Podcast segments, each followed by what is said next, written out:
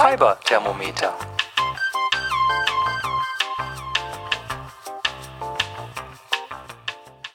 Hallo und herzlich willkommen. Das ist die 18. Folge vom Fiber-Thermometer. Und nach der langen Pause werde ich hier, glaube ich, den Namen geben. Ende der Funkstille. Denn das äh, soll es jetzt auch sein. Es gab eine Menge Gründe, die mich jetzt ein knappes Jahr vom Podcasten abgehalten haben. Ähm, einige von euch haben ein bisschen was davon mitbekommen, aber ich glaube, ich packe das jetzt nicht alles nochmal hier in die Einleitung. Viel wichtiger ist ja, dass es weitergeht und was ich alles so an Themen mitgebracht habe.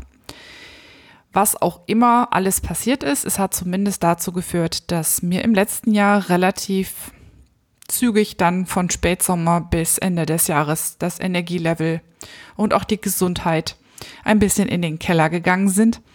Und so habe ich einige Projekte, die eigentlich Mitte dieses Jahres fällig gewesen wären, ziemlich auf die lange Bank geschoben.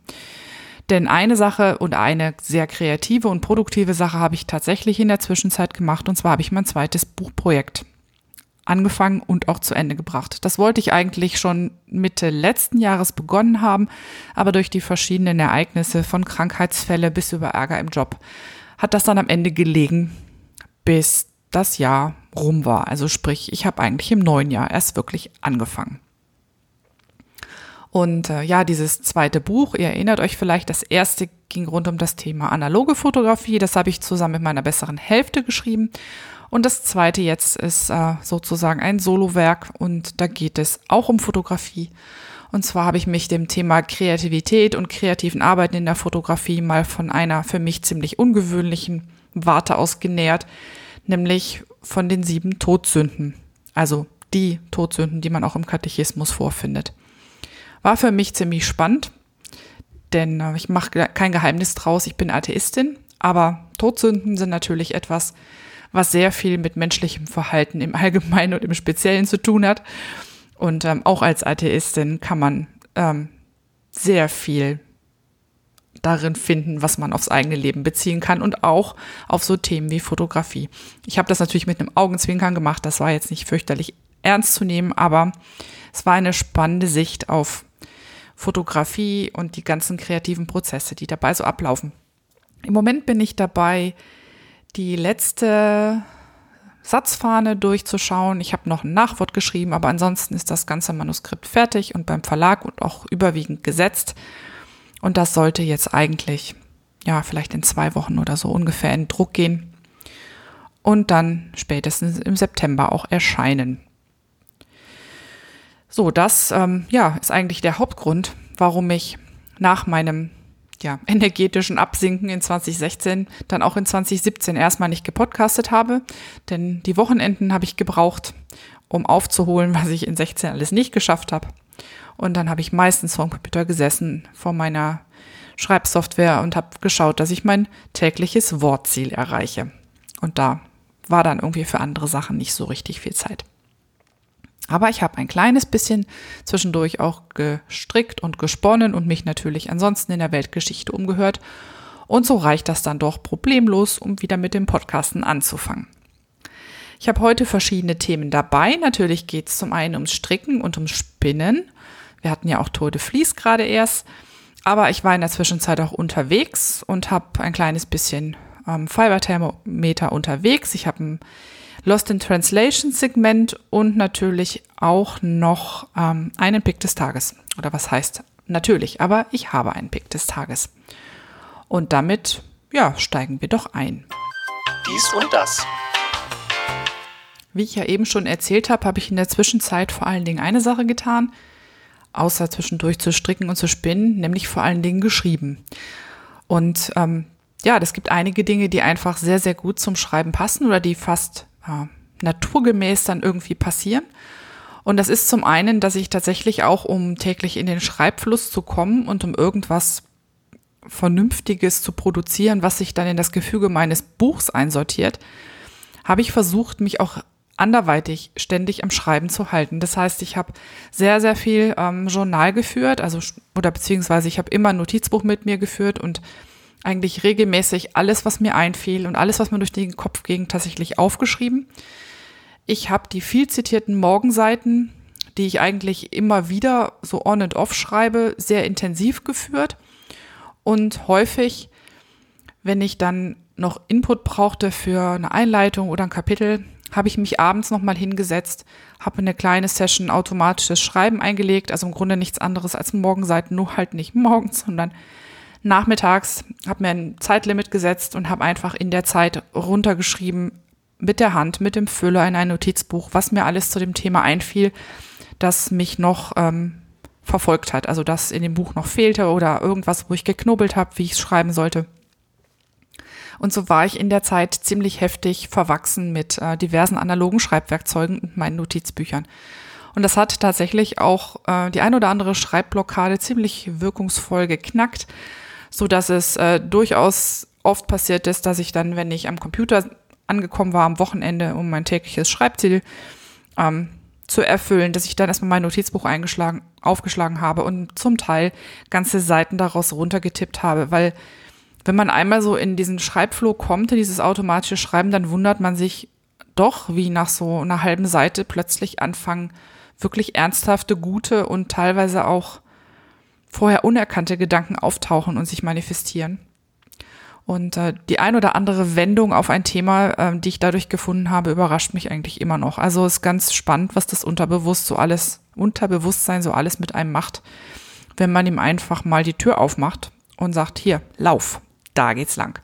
Und ähm, ja, fand ich völlig faszinierend.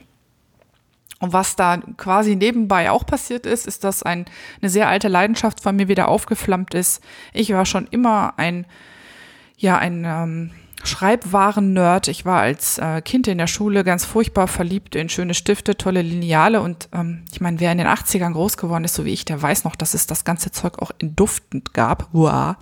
Davon bin ich inzwischen kuriert aber ähm, ja, mein Fimmel auf Schreibwaren ist in dieser Zeit, in der ich unbedingt schreiben wollte und schreiben musste, irgendwie wieder hochgekommen und das ziemlich drastisch. Ähm, vielleicht liegt das daran, dass man sich das Ganze ja irgendwie hübsch prokrastinieren muss. Und so ist in der Zwischenzeit meine Füllersammlung ähm, ziemlich dramatisch angestiegen und in meiner Schublade hier finden sich Papiere und Clips und Marker und Buntstifte und was es nicht sonst noch so alles gibt. Und so ist das tatsächlich so, dass ich im Moment auch regelmäßig, wenn ich denn irgendwie so einen kreativen Käfer im Genick sitzen habe, dann auch gerne mal mit Schere und äh, Collagenpapier und äh, Stempeln und all dem anfange, Briefumschläge zu basteln. Denn ähm, wie es so ist, wenn man anfängt, sich mit Schreibsachen zu beschäftigen und wenn man einen Füllertick hat, dann hat man früher oder später auch eine Gruppe von Brieffreunden und was macht mehr Spaß, als die Briefumschläge wirklich wie kleine Kunstwerke zu gestalten, die man dann vorhat abzuschicken. Und das Ganze finde ich irgendwie auch noch ziemlich interessant, weil es so einen Mechanismus bei mir auslöst. Also auf der einen Seite kann ich mich von Sachen, die ich irgendwie gestaltet habe, immer ganz, ganz schwer trennen.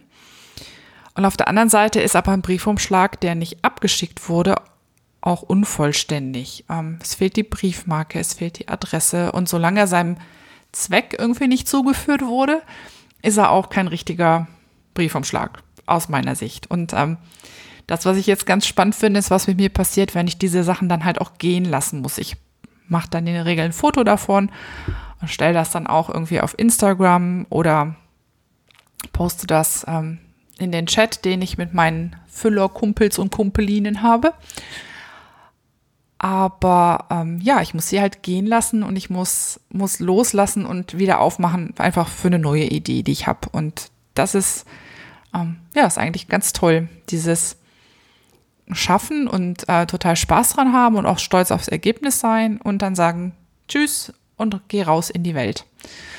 Und das Einzige, was ich dann jedes Mal hoffe, ist, dass die Umschläge dann auch heil ankommen. Also ich habe schon festgestellt, wenn man die Post ein bisschen stresst mit ähm, Dingen, die außerhalb ihrer Norm liegen, also Adressen, die nicht waagerecht auf dem Umschlag stehen, sondern vielleicht schräg oder in irgendwelche Formen irgendwie eingepasst sind, dann äh, erhöht sich die Laufzeit von Briefen schon mal recht erheblich. Und äh, ich glaube, früher hat es immer geheißen, alles, was bis 6 Uhr nachmittags im Kasten ist, ist am nächsten Werktag ausgeliefert.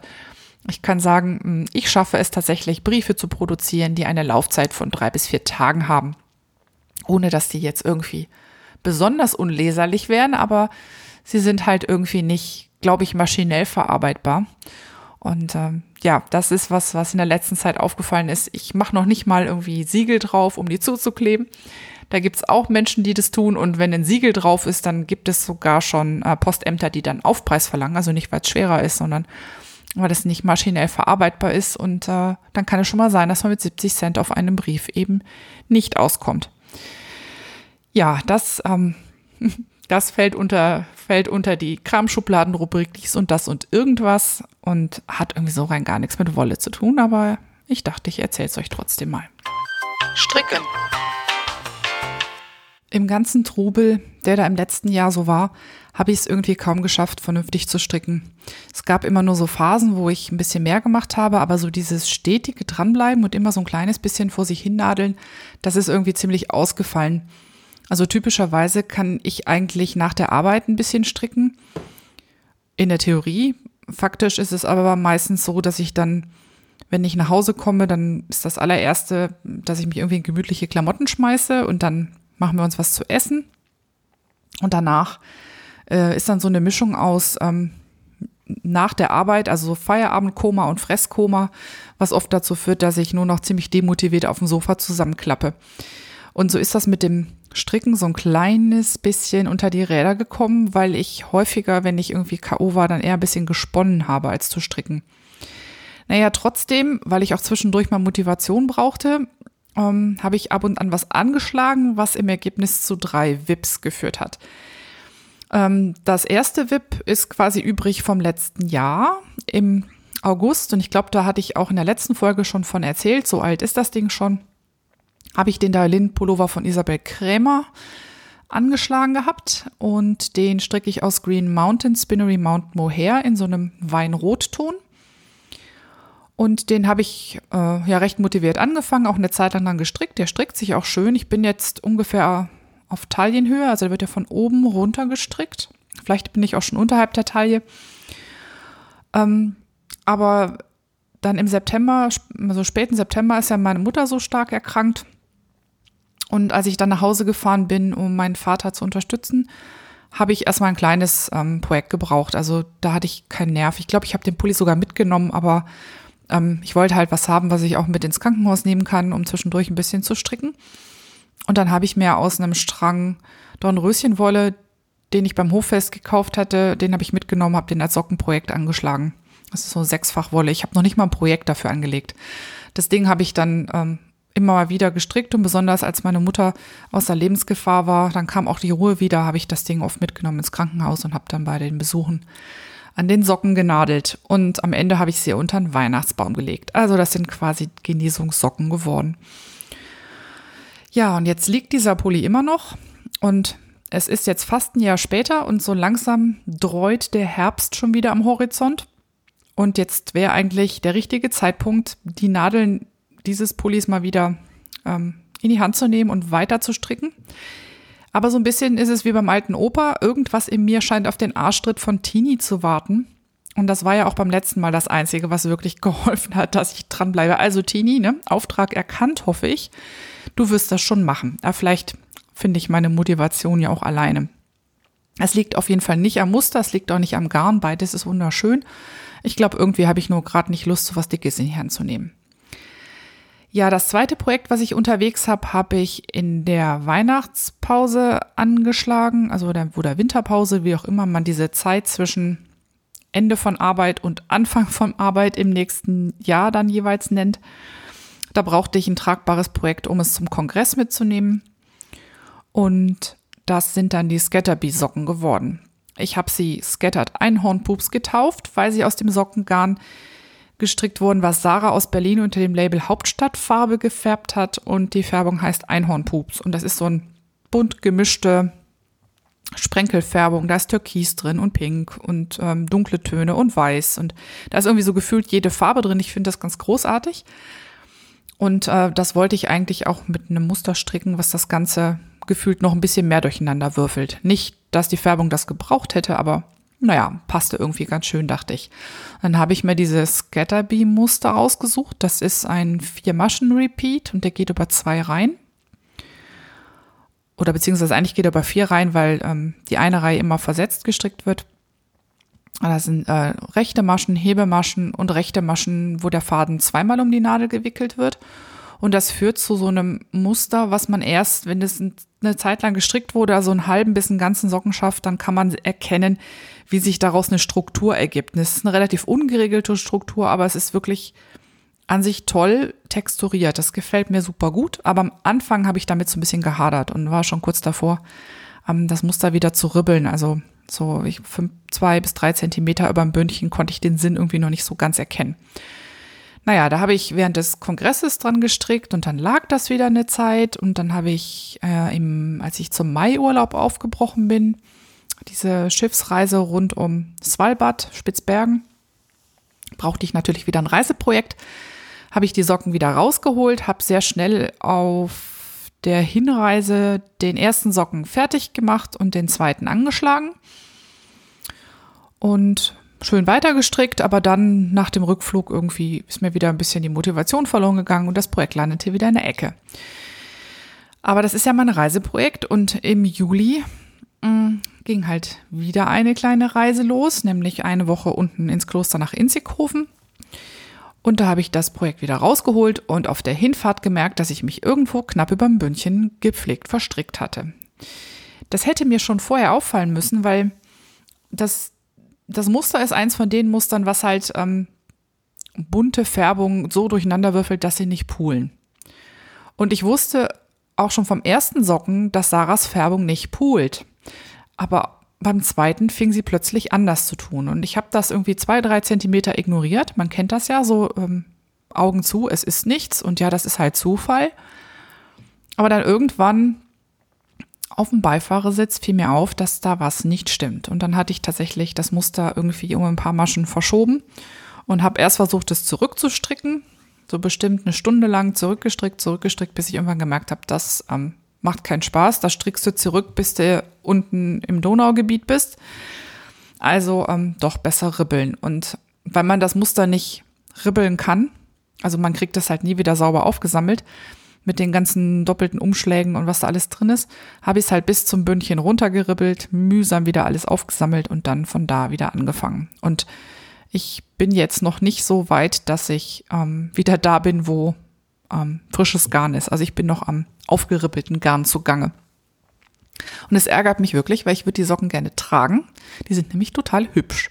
Aber irgendwie ist der Wurm drin und ähm, ich brauche wahrscheinlich die nächste Reise. Vielleicht, wenn ich im August fahre ich ein Wochenende nach Berlin für einen Workshop. Vielleicht äh, ziehe ich sie dann wieder raus und stricke weiter.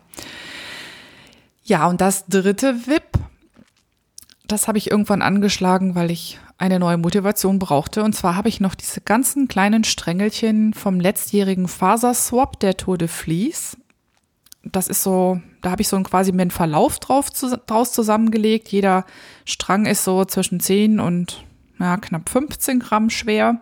Alle so Sportweight ungefähr.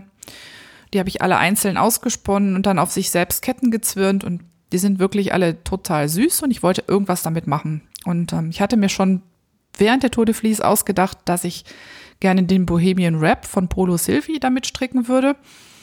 Und ich brauchte ja noch einen Basisgarn dafür, um die ganzen farbigen Sachen alle einzustricken. Das sollte was möglichst Neutrales sein, damit es gut ähm, sich dann abhebt. Und erst habe ich überlegt, ein Shetland-Garn zu nehmen. Aber weil die, Farb, äh, die Farben in den verschiedenen Shops alle unterschiedlich dargestellt werden, weil die nicht so neutral fotografiert sind, konnte ich mich irgendwie nicht so richtig entscheiden, was ich nehmen sollte. Und ähm, als ich dann bei meiner Mutter zu Hause war, zu dem Zeitpunkt, als es ja schon wieder besser ging, war ich ja ganz in der Nähe vom Atelier. Da habe ich ja auch schon mal von erzählt. Das ist in Mönchengladbach.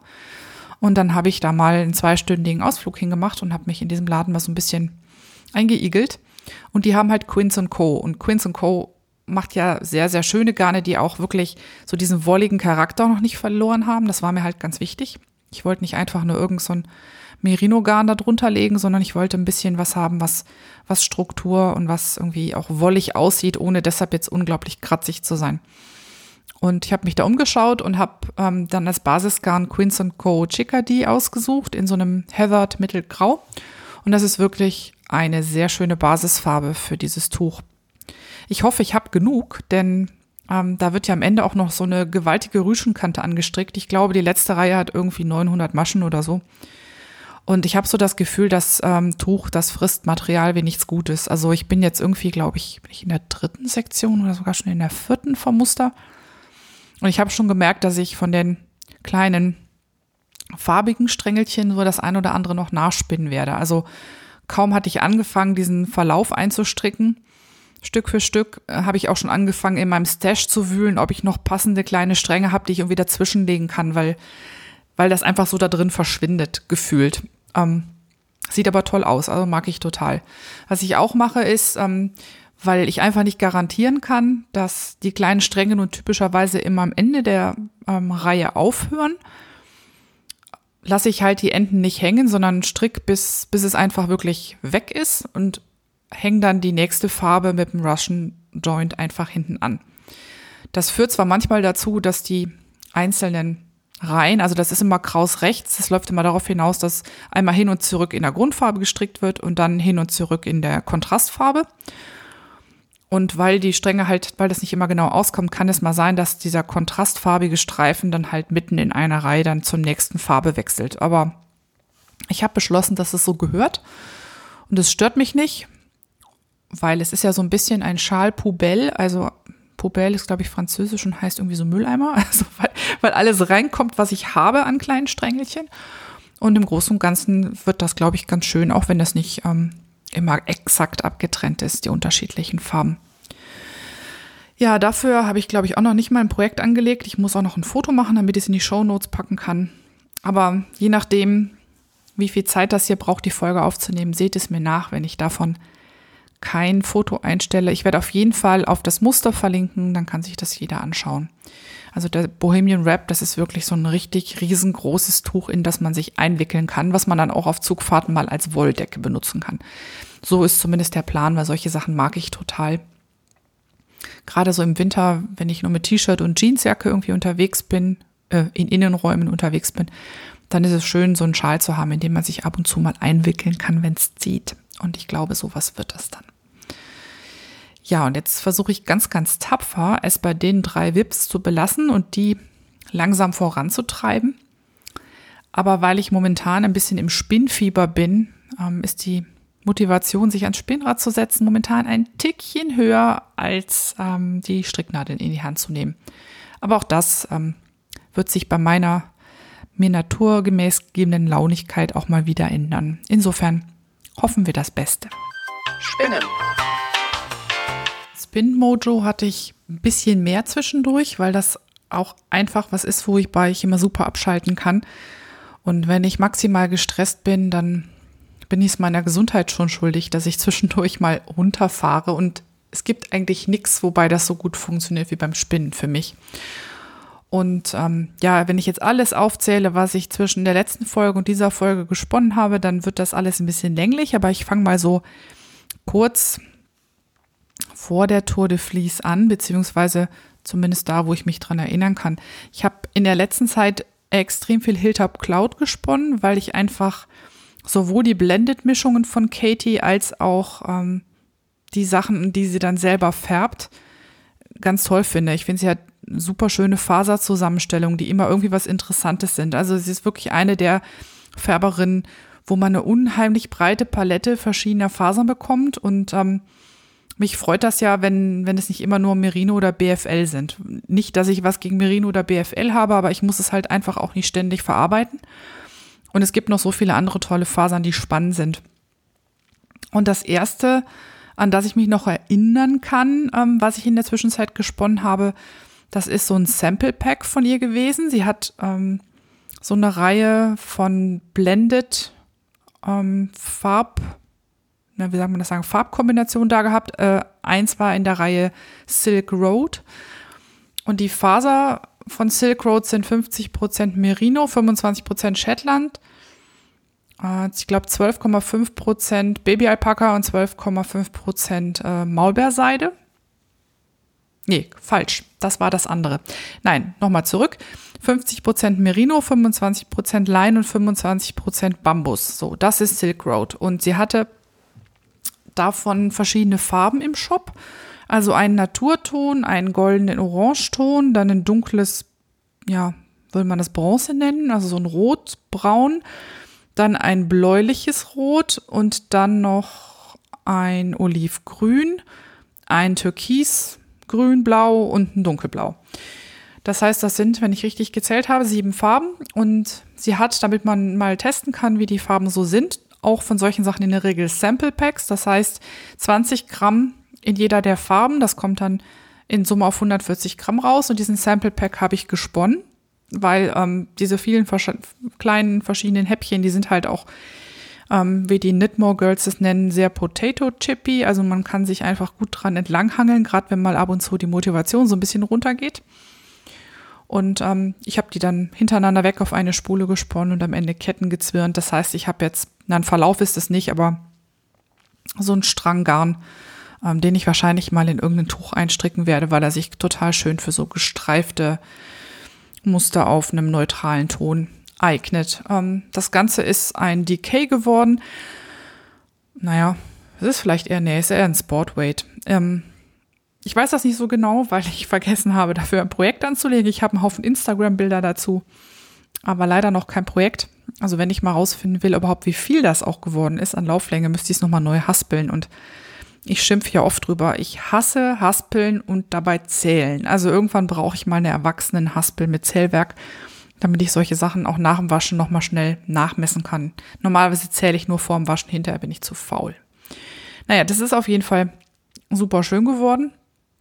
Diese Mischung hat so einen ganz leichten Glanz an sich. Die fällt sehr schön, weil hier so eine gewisse Schwere irgendwie zu eigen ist. Und es hat aber gleichzeitig durch den Leinenanteil echt tolle Textur. Also das könnte so ein, so ein Lieblingszeug werden, wenn es nicht bei Katie schon fast wieder, glaube ich, aus dem Shop raus ist. So, und wenn hier was Klimbim macht, dann ist mir gerade was vom Schreibtisch gefallen. Ich entschuldige mich in aller Form. Ja, und sie hat halt regelmäßig so Blended-Mischungen, die mag ich alle total gerne, weil sie sehen irgendwie so aus, als könnte man die super für Tücher oder Pullis benutzen. Ähm, ich kaufe allerdings nie genug davon, als dass ich das wirklich tun könnte.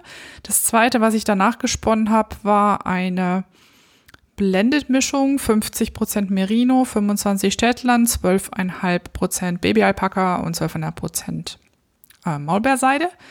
Die Farbe hat so die Farbe von dunklem Gold oder dunklem Stroh, und der, die Farbe heißt bei ihr Inishmon, also ist nach einer der Aran-Inseln benannt.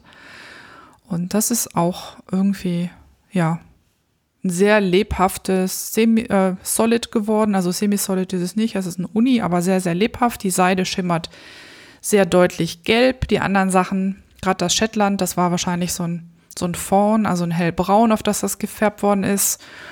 Ähm, das Alpaka macht es schön weich, also das ist irgendwie ja, auch eine super interessante Mischung. Und äh, da dieser Strang Garn, das ist tatsächlich, das ist tatsächlich ein Decay geworden, das sind 100 Gramm. Ähm, der ist so eine Mischung, also der ist der markiert den Übergang zur Tour de Vlies, weil gesponnen habe ich ihn vor der Tour de Vlies, gezwirnt habe ich ihn in der Tour de Vlies. Und weil ich gerade so schön mit ähm, Hilltop Cloud dabei war, habe ich weitergemacht mit Hilltop Cloud. Ähm, die hatte nämlich so einen schönen dunklen, handgefärbten Gradienten im Shop. Den musste ich mir dann zwischendurch mal unbedingt schießen. Das ist eine Alpaka-Mischung, 40% Alpaka, 40% Merino und 20% Maulbeerseide. Die Mischung kommt von John Arben. Das äh, dürfte einigen bekannt sein, die auch Teenies Podcast hören. Der macht wirklich tolle Fasermischungen und noch tolle Garne. Und sie hat das halt gefärbt.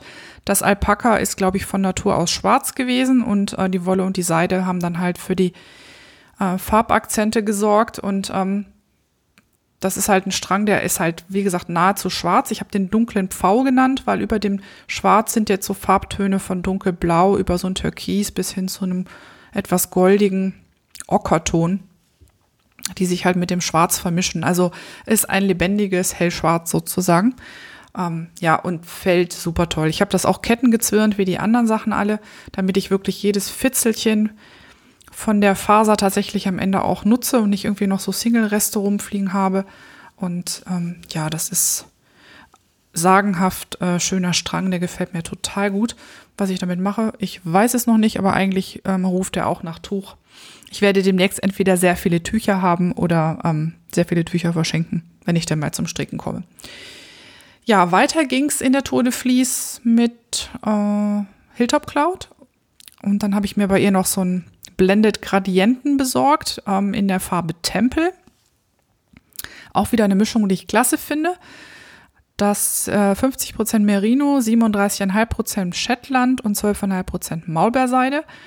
Den habe ich dann mal, weil Shetland-Garn hat ja auch immer so eine schöne, wollige Anmutung. Den wollte ich halt nicht komplett im kurzen Auszug spinnen, also nicht komplett worsted. Ich habe ihn schon im kurzen Auszug gesponnen, aber nicht äh, ich habe Drall in die Auszugszone gelassen, also immer ausgezogen und dann losgelassen, sodass der Drall sich von so quasi ohne Ausstreichen zurück in den Faservorrat gefressen hat, was dazu geführt hat, dass das Garn halt auch so, so einen kleinen Halo hat. Ähm, das habe ich eigentlich ganz gerne. Und trotzdem aber noch recht regelmäßig geworden ist, wenn ich im richtig langen Auszug spinne, ähm, ist das jetzt nicht total schlecht, aber ist halt nicht so regelmäßig, als wenn ich es im kurzen Auszug spinne. Das ist also jetzt so kurzer Auszug mit einer Prise Woolen sozusagen.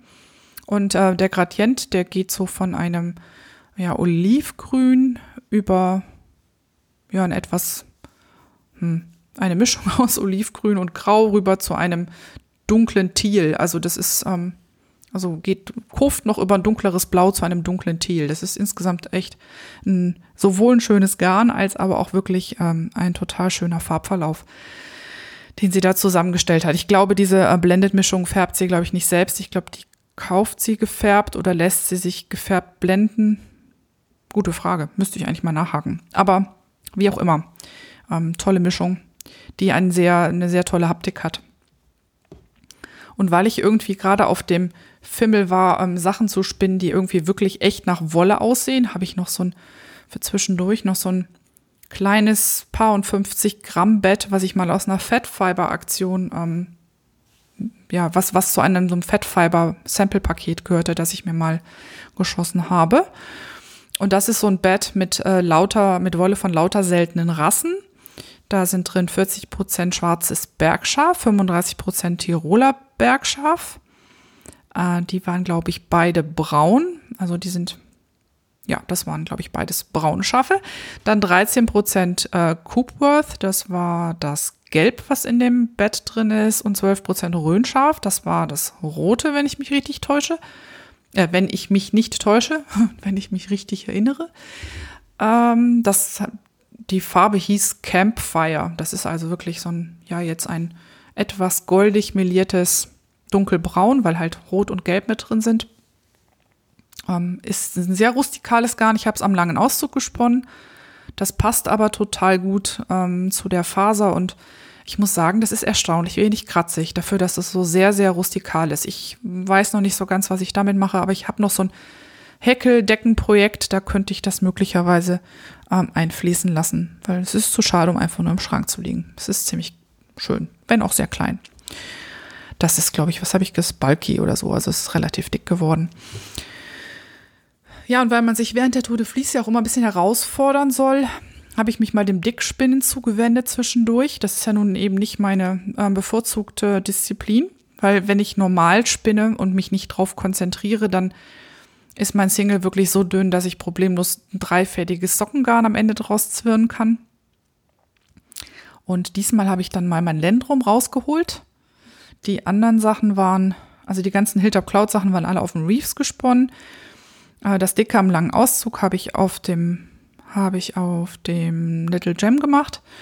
Und ja, aber für, für eine wirklich langsame Übersetzung ähm, hole ich dann gerne mein, mein Lendrum raus. Ich habe den dicken Zwirnkopf draufgepackt und habe mir 200 Gramm Stränge von Dibadu aus dem Stash gezogen. Die wollte ich von Anfang an, weil sie so tolle Farben hatten, am liebsten als Single verarbeiten.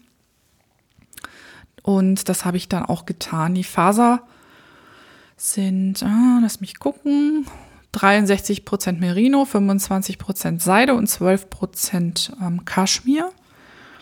Also das schreit geradezu nach, ja, nach irgendwas so Firmenhals, glaube ich. So ein Kaul oder was, keine Ahnung. Und ich habe es dann auf der Terrasse sitzend, ganz gemütlich, ganz langsam versucht auszuspinnen, damit wirklich überhaupt ähm, nur so viel Drall wie irgend nötig in das Garn läuft. Also auf dem Rad, frisch auf der Spule, sah es aus wie Fingering Single. Das wäre für mich schon dick. Und dann habe ich es, ähm, als es fertig war, also die 200 Gramm passten problemlos auf die große Spule vom Zwirnkopf vom Lendrum. Als es fertig war, habe ich es äh, über eine Woche sitzen lassen, damit der Drall sich ordentlich festigt. Und dann habe ich es ähm, gehaspelt, an ziemlich vielen Stellen abgebunden, damit es mir nicht auseinanderflutscht. Und dann in heißen Bädern und in eiskalten Bädern so leicht angefilzt, also gefullt heißt das ja irgendwie im angelsächsischen Fachjargon. Und am Ende habe ich es nach dem Schleudern noch ordentlich überm Treppengeländer geprügelt. Und der fertige Single ist, ja, der schwankt so ein bisschen zwischen Decay und einem leichten Worsted. Und boah, finde ich dieses Garn geil. Also das ist wirklich einfach total schön. Weil sich die Farben nicht mischen, bleiben die natürlich sehr rein. Ähm, der Single, der jetzt aufgepufft ist, ist wirklich einfach Butter, Butter, Butter weich und ähm, man kann mit dem Strang auch was anfangen. Es sind 200 Gramm mit 400 irgendwas Metern, also das könnte ich auch ein etwas größeres Projekt einstricken. Ich werde es nicht alleine verstricken, ich werde irgendein Basisgarn noch suchen dafür. Aber ähm, ich habe mir ganz, ganz fest vorgenommen, dass ich viel häufiger Singles spinnen möchte in der nächsten Zeit. Denn äh, ja, der, der Aufwand lohnt sich einfach. Also dieses ganz langsame Spinnen ähm, ist zum einen sehr meditativ und zum anderen ähm, ist das Ergebnis einfach großartig.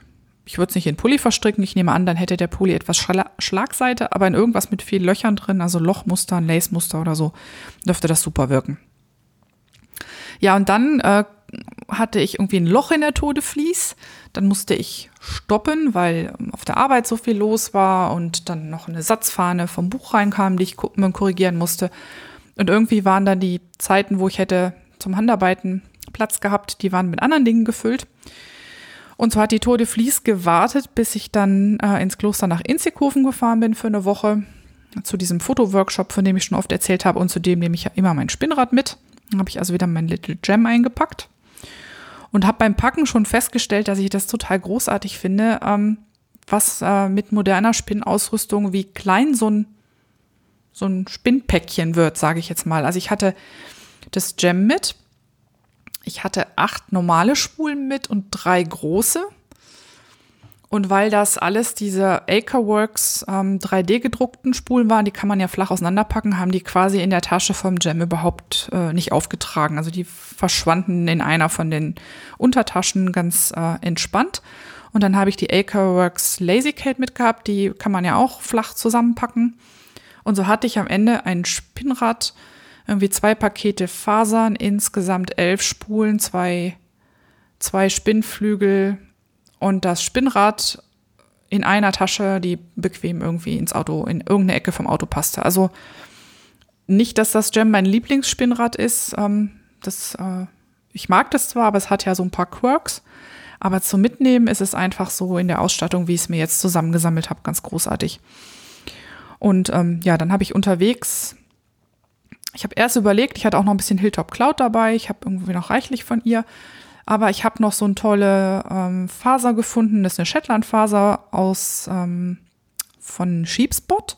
Hinter Sheepspot steckt die Sascha Torres. Ich weiß nicht, ob ihr die noch kennt. Die hatte früher auch einen Podcast. Spin Doctor hieß der und den habe ich super, super gerne gehört.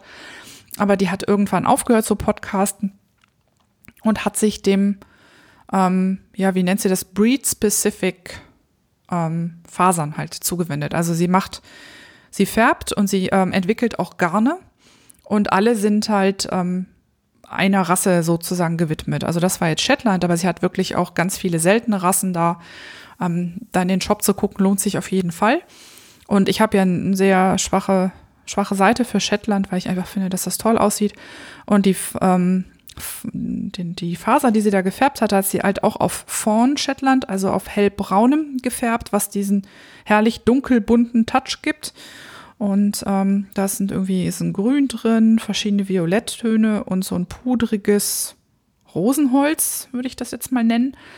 Ja, und das habe ich auch, so ähnlich wie das andere, ähm, mit einem kurzen Auszug, aber mit Drall in der Auszugszone gesponnen, was äh, dem bei dem Shetland jetzt noch den noch stärkeren Halo gemacht hat. In dem anderen Garn war ja noch ein großer Anteil Merino und auch, glaube ich, Seide drin, was darauf nicht ganz so mit nicht mit ganz so viel Plüsch reagiert. Aber Shetland selber ist ja ein Garn, was äh, oder eine Faser, die ähm, sehr viel mehr äh, ungeregelt daherkommt. Und das war auch kein Kammzug, es war, glaube ich, Roving, also sowieso schon in Teilen halt Woolen präpariert. Und ähm, ja, das ist jetzt also richtig, das sieht halt wirklich sehr, sehr shettländisch aus. Also das werde ich wahrscheinlich mit irgendwas ähm, wirklich original Shetland-Garn am Ende auch äh, paaren und davon möglicherweise ein Hab stricken. Habs habe ich ja sowieso noch auf der Liste, will ich ja auch unbedingt ganz viele stricken. Ähm, ich weiß nur nicht, wann ich sie stricken soll. Hm, naja. Ja, das war meine Tode Fließ. Die war trotz der gut einwöchigen Pause recht erfolgreich, weil ich irgendwie für meine Verhältnisse viel geschafft habe und weil ich es endlich geschafft habe, irgendwie schneller zu spinnen. Das scheint, als äh, würde aus der Spinnschnecke Monika doch noch irgendwann jemand, der einigermaßen in einem normalen Tempo spinnt. Nicht, dass das irgendwie wichtig wäre, aber ich bin immer so ungeduldig, wenn ich schöne Sachen auf dem Rad habe und wenn die da nicht fertig werden, dann werde ich demotiviert und dann liegen sie noch länger rum. Und insofern ist es für mich einfach besser, wenn ich lerne, ein kleines bisschen flotter zu spinnen. Ja, und mein Team war natürlich wie immer Team Yeti. Das war dieses Jahr kleiner als sonst, aber dafür war es extrem gemütlich mit euch zu radeln. Also großes Dankeschön auch nochmal an die Captains und an die äh, ganzen ähm, Cheerleader, die voll angefeuert haben. Und es war irgendwie eine super nette Stimmung, sehr konstruktiv, sehr liebevoll und sehr positiv. Und das hat super viel Spaß gemacht und da freue ich mich echt schon aufs nächste Mal. Fiberthermometer unterwegs. Im Mai dieses Jahres war für mich auch mal wieder Urlaubszeit, beziehungsweise in dem Fall konkret Reisezeit. Und diesmal hat es mich nicht irgendwie in die hohen Berge getrieben, was ja sonst manchmal der Fall ist, oder auch der amerikanische Kontinent blieb von mir verschont, also keine Fiber-Festivals. Aber ich habe etwas gemacht, was ich immer schon mal tun wollte und das ist wirklich den Norden Europas, also den ganz hohen Norden, ein bisschen mehr erkunden. Ich bin auf einer, ja, wie nennt man das, Expeditions-Fototour mitgefahren, ähm, die auf einem Zweimastschoner rund um die Inselgruppe Spitzbergen ähm, unterwegs war. Spitzbergen, beziehungsweise wie es korrekter heutzutage heißt, Svalbard, liegt na, un, um und bei, bei paar und 70 Grad Nord, also schon sehr, sehr nah am Nordpol. Und wir sind dort äh, mit 20 Fotografen auf einem 1911 gebauten Schiff die Westküste hochgeschippert. Und zwar, wie ich eben sagte, ein Segelschiff, also ein Zweimaster, der tatsächlich ab und an mal auch unter Segeln gefahren ist. Wir wollten eigentlich an der Ostküste entlang. Da hat aber das Wetter nicht mitgespielt. Da hat es ähm, schon, als wir ankamen, das Packeis die Ostküste heruntergedrückt. Das heißt, das Schiff ist zwar in gewissem Maße eisgängig, also das kann mit treibenden Eisschollen durchaus klarkommen, weil es einen verstärkten Rumpf hatte. Aber es ist nun nicht dafür gedacht, sich den Weg durchs Eis zu brechen. Und deshalb sind wir ähm, dann die Westküste hoch und dann in verschiedene Fjorde hinein, um uns sowohl die Landschaft als auch die Tiere ähm, ja, um und auf Svalbard herum anzuschauen. Das Schiff, mit dem wir da hoch sind, das ist die äh, SV Norderlicht. Das Schiff ist äh, 1911 in Flensburg gebaut worden. Das ist damals erstmal als Feuerschiff unterwegs gewesen, lag, in der, lag also als Seezeichen in der Flensburger Bucht.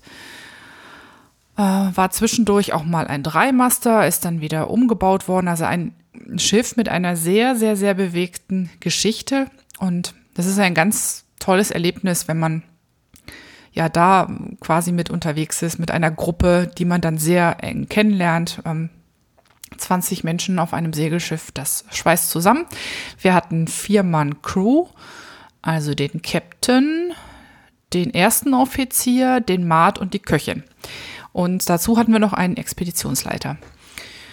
Und äh, ja, war, war eine ganz tolle Geschichte. Und wofür Sval Svalbard halt bekannt ist, man nennt es auch äh, das Galapagos der Arktis. Und man fährt äh, im Gegensatz, also wenn man nach Grönland fährt, dann geht man zum Beispiel sehr viel Eisberge schauen. Davon gibt es dort oben nicht so viel, da gibt es halt viel Treibeis, aber dafür mehr Tiere. Also wir haben verschiedene Vögel gesehen, Trottellummen, wir haben Rentiere gesehen, wir haben Walrösser gesehen, Robben und sogar einen Eisbären. Und ähm, das ist zwar dann nicht die wärmste Reise, die man im Mai machen kann, aber für mich war es eine der beeindruckendsten Reisen, die ich gemacht habe. Weil ähm, ja, arktische Landschaft, ähm, die Geräusche, die Stille, das Wetter, das ist alles schon irgendwie sehr, sehr speziell. Und äh, man muss sich halt einfach auch sehr viel auf die Natur einstellen. Also typischerweise war es so, dass wir, wenn es möglich war, einmal am Tag irgendwo angelandet sind. Dafür hat dann der Maat das Dingi zu Wasser gelassen. Das ist ein verstärktes Schlauchboot, also hat einen harten Boden und außenrum halt so einen ja, großen Luftschlauch. Sieht halt aus wie ein Schlauchboot. Und da sind wir dann über eine Leiter von Deck draufgeklettert, haben uns jeweils zu fünf oder sechs Personen auf diesem Schlauch niedergelassen. Immer schön mit ähm, Schwimmwesten natürlich ähm, bewaffnet und mit Gummistiefeln an den Füßen und sind dann Richtung Land geschippert damit und dort dann in der Regel an Land gegangen, um ein paar Kilometer spazieren zu gehen. Das konnte mal eine Schneeschuhwanderung über einen Bergrücken sein, wo wir dann auf der anderen Seite vom Schiff wieder aufgesammelt wurden. Oder das war einfach nur mal ein Gang am Strand entlang, um eine Gruppe Walrosser zu besuchen und also beziehungsweise zu besuchen klingt so simpel, sich dort anzupirschen und sie zu fotografieren oder auch einfach nur, wie gesagt, die Landschaft anzugucken. Ähm, was, was spannend ist, man kann es halt, wie gesagt, nicht immer tun, es hängt vom Wetter ab und man kann es auch nicht immer tun, weil man sich vor Eisbären hüten muss. Einerseits möchte man die zwar unbedingt gerne sehen, andererseits möchte man sie nur aus der Ferne sehen und die nicht unbedingt äh, bei einem Landgang begegnen, denn ähm, das sind äh, mit die gefährlichsten Tiere, denen man so über den Weg laufen kann. Dafür, dass das nicht passiert, war unser Expeditionsleiter da, Mario Aquarone. Der ist äh, Meeresbiologe und Geologe hat über Walrösser promoviert, kennt sich also mit diesen arktischen Säugetieren sehr gut aus. Und der ist immer mit einer, der hat also erstmal, bevor wir an Land sind, mit einem Fernglas entsprechend die Küste abgesucht, ob man irgendwas sieht von Spuren von Eisbären. Und später ist er immer zuerst an Land mit dem ersten Dingi, hat mit der Waffe in der Hand äh, erstmal so ein bisschen die Lage gepeilt. Denn ohne Gewehr ähm, geht das gar nicht, darf man gar nicht da raus. Und wenn dann alles okay war, sind die anderen alle nachgekommen und wir haben dann unseren kleinen Landausflug gemacht. Und ja, es ist äh, ganz spannend, was man auf so einer Reise alles mitbekommt. Man hat natürlich viel Zeit, auch mal so die Seele baumeln zu lassen, sich dem Seegang und dem Wetter und den Geschichten und den guten, der guten Gesellschaft hinzugeben. Aber wenn man mit einem promovierten ähm, Meeresbiologen unterwegs ist, dann stößt man auch noch auf ein paar andere Dinge. Und zwar hat Mario häufiger mal abends, wenn wir dann vor Anker lagen, ein äh, Aquaphon zu Wasser gelassen. Also das ist im Grunde nichts anderes als ein vor Wasser geschütztes Mikrofon an einem langen Kabel, wo am anderen in ein Aufnahmegerät dranhängt. Und wenn man das zu Wasser lässt, dann stellt man fest, dass das Meer oder die See nicht äh, einfach nur tief und still ist, sondern dass da unglaublich viel passiert, unglaublich viel Geräusch ist. Und man hört Wasser gegen die Bootwand schlagen, man hört oft auch die Wellen, wie sie über den Boden hin und her streichen. Und wenn man in der Nähe vom Land äh, ankert, dann hat man ja oft nicht viel Wasser unterm Kiel und dann kann man das durchaus hören, wenn das Wasser so rauf und runter läuft und entsprechend dann feine Kiesel oder den Sand bewegt. Und man kann auch Tiere hören. Und wie sich das anhört, davon habe ich euch mal ein Schnipsel mitgebracht.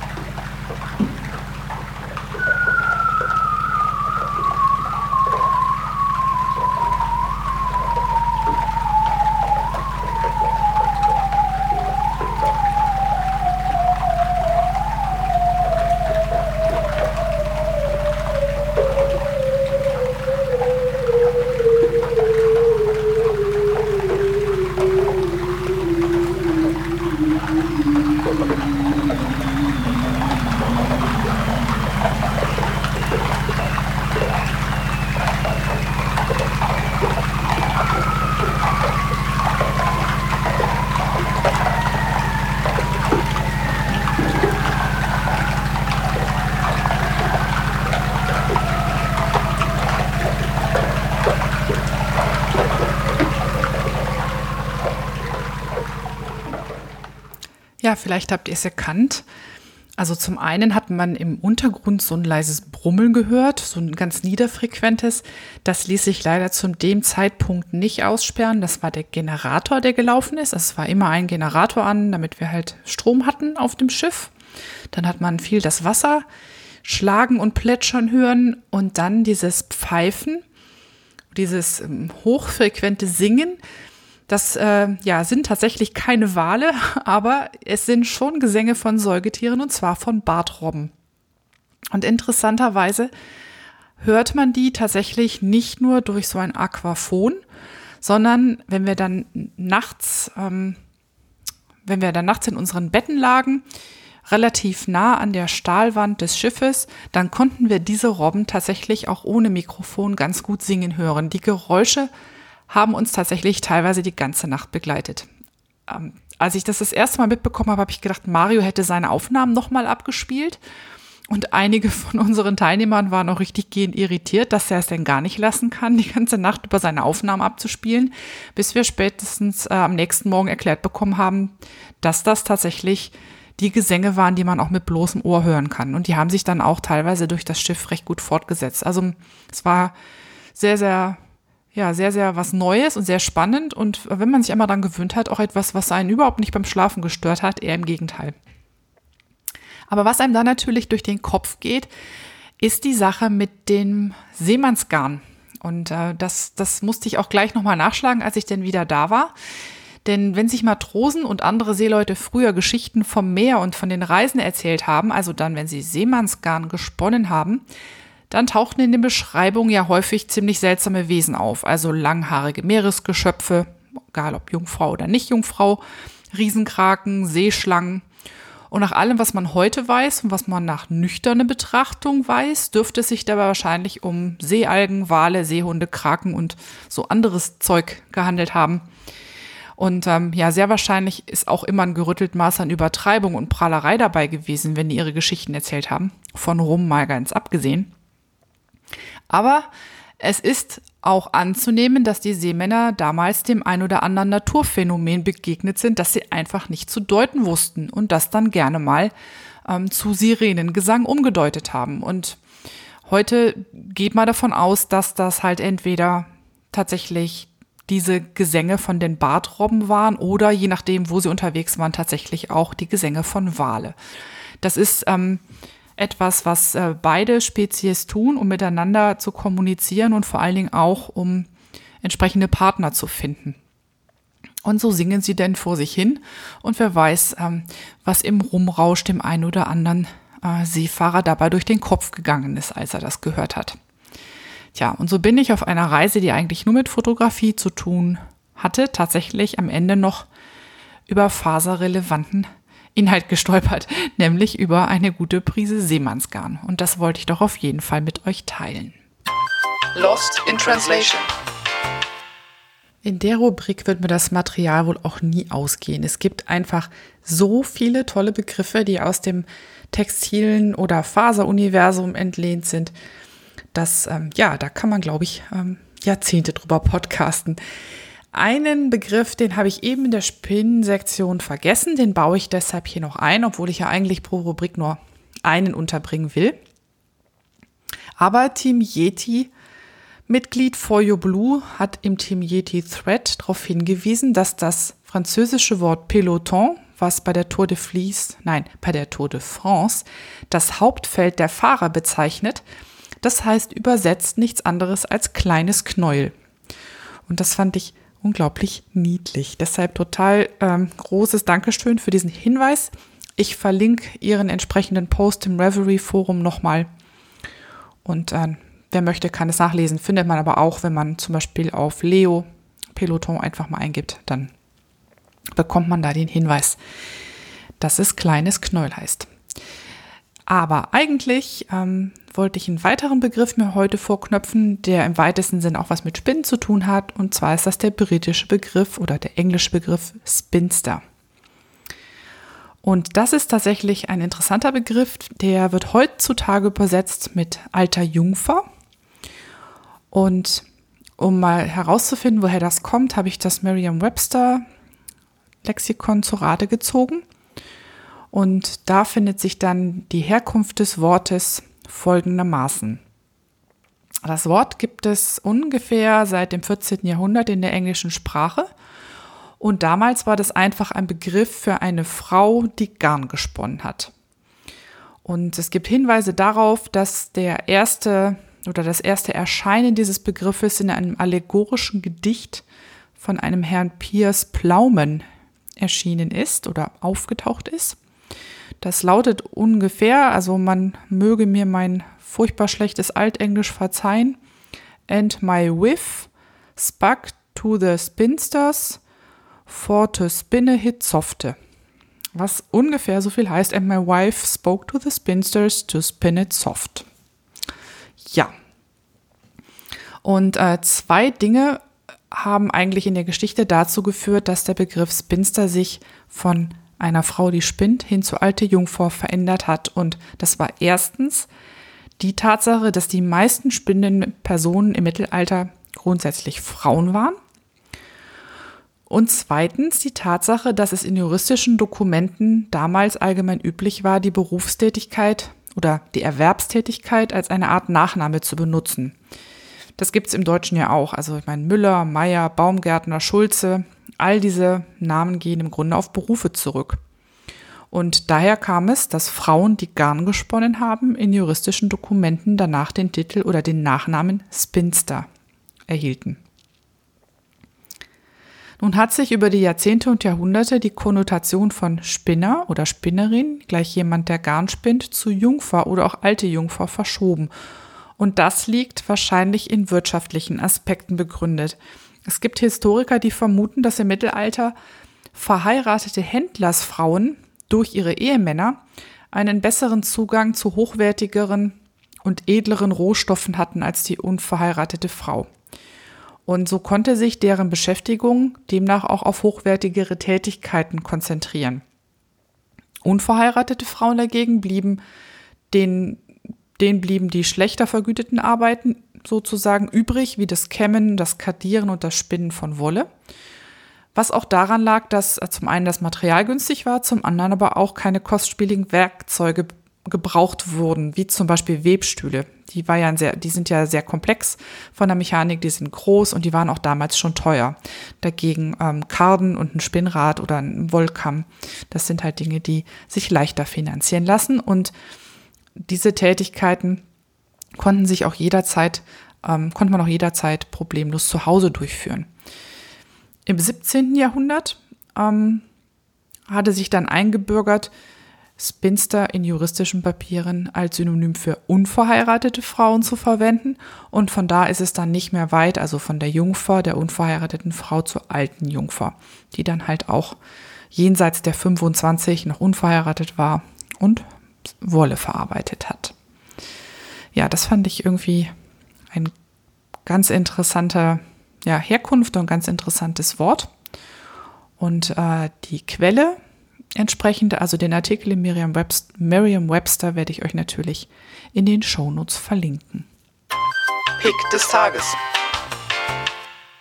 Der heutige Pick des Tages hat ausnahmsweise rein gar nichts mit Wolle oder Fasern zu tun und auch nichts, was in irgendeiner Form so am Rande damit zu tun hätte.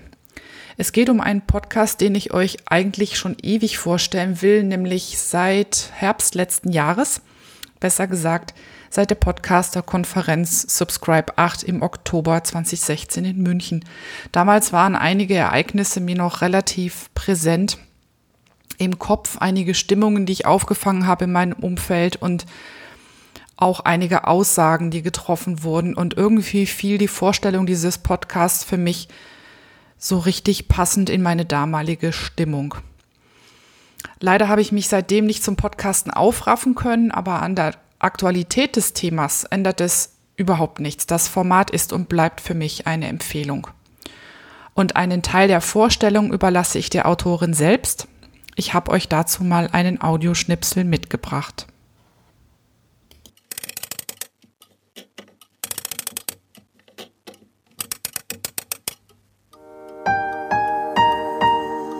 Die Anachronistin.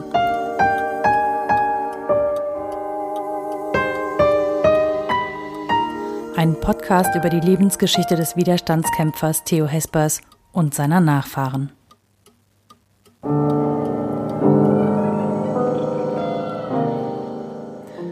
Am 12.12.1903, vor genau 111 Jahren, wurde mein Großvater geboren, Theodor Franz Maria Hespers.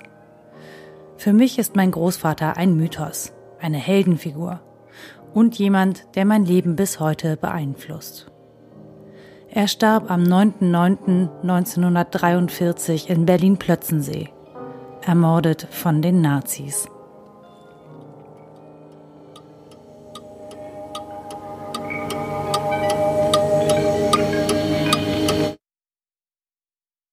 Die Anachronistin ist ein Podcast und zugleich auch ein Blog, das sich der Lebensgeschichte des Freiheitskämpfers Theodor Hespers und seiner Familie widmet. Betrachtet, wie es auf der Webseite so schön heißt, mit den Augen der Gegenwart. Die Autorin ist Nora Hespers und sie ist Journalistin und die Enkelin von Theo Hespers. Nora erzählt die Geschichte ihres Großvaters hier aus verschiedenen Perspektiven zum einen zum Beispiel über die Erinnerung ihres Vaters, die sie dann unter anderem als Interviews zum Beispiel einspielt. Manchmal durch die Wiedergabe von Verhörprotokollen der Gestapo. Das finde ich persönlich immer besonders krass. Und auch durch Interviews mit Experten.